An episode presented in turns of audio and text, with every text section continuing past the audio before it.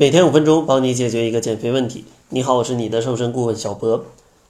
这期节目呢，咱们继续接着上期，给大家一些可以让你不知不觉就瘦成闪电的小建议。没听过上期节目的朋友，可以去听一下，然后再来听这期节目。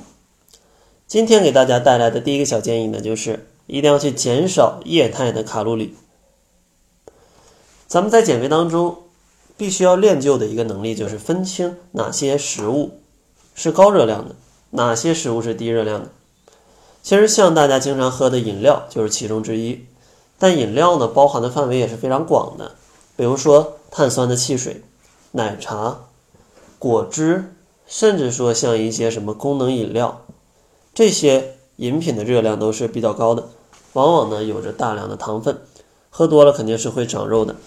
所以说减肥当中还是推荐大家去喝一些像茶水、柠檬水。或者说像纯的黑咖啡，或者说像一些牛奶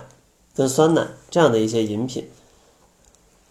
第二个建议呢，就是大家在吃水果的时候一定不要去榨汁，因为水果在榨汁的过程当中，大部分的膳食纤维和部分的微量元素都会流失掉，而一杯果汁含糖量却是几个水果的总和。你可能说，为什么一杯水果汁有这么多的糖分呢？提这种问题的小伙伴肯定是没有自己榨过汁，因为一杯苹果汁可能需要两到三个苹果，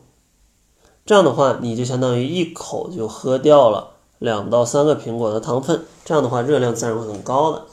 而且呢，榨完汁之后果汁的饱腹感明显是比苹果要差的，这样的话对于减肥也是不利的。所以说减肥期间，水果呀最好还是直接吃。今天第三个建议呢，就是咱们一定不要在自己的饮食当中添加过多的糖，因为减肥一定要学会不必要热量的摄入。所以说，咱们像在一些蛋糕啊、糖果啊这种糖分过高的甜食，或者说添加大量糖的食物，一定要跟这种食物去说再见。那怎么样去看这种食物里会不会有添加的糖呢？非常简单的办法就是看食品的配料表，里面如果明确标注跟糖有关的一些这种添加的成分，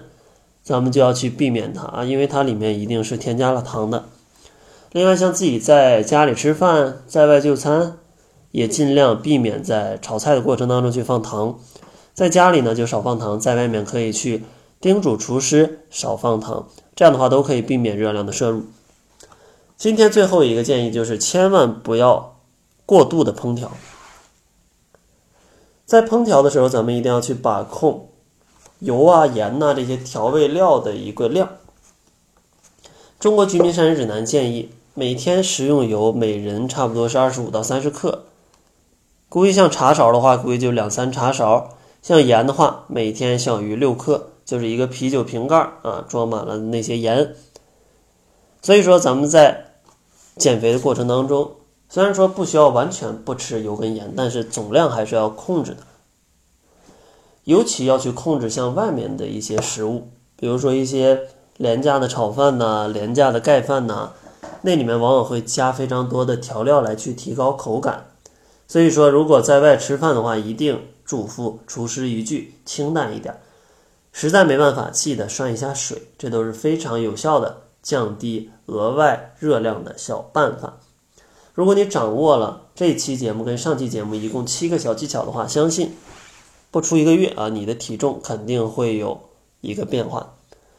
所以说，咱们最后再来给大家总结一下，今天给了大家哪四个建议？第一个建议就是减少液态卡路里；第二个建议就是吃水果不要榨汁；第三个建议就是拒绝添加糖；第四个建议就是不要过度的烹调。希望呢，这七个建议可以帮助大家轻轻松松的瘦下来。到最后呢，可能大家在减肥的过程当中发现不知道怎么去吃，那小博呢也可以送给你一份超简单的七日瘦身食谱。想要领取这份食谱的话，大家可以关注公众号，搜索“窈窕会”，窈窕淑女的窈窕会议的会，然后回复“食谱”两个字，就可以领取到这份食谱了。那好了，这就是本期节目的全部，感谢您的收听。作为您的私家瘦身顾问。很高兴为您服务。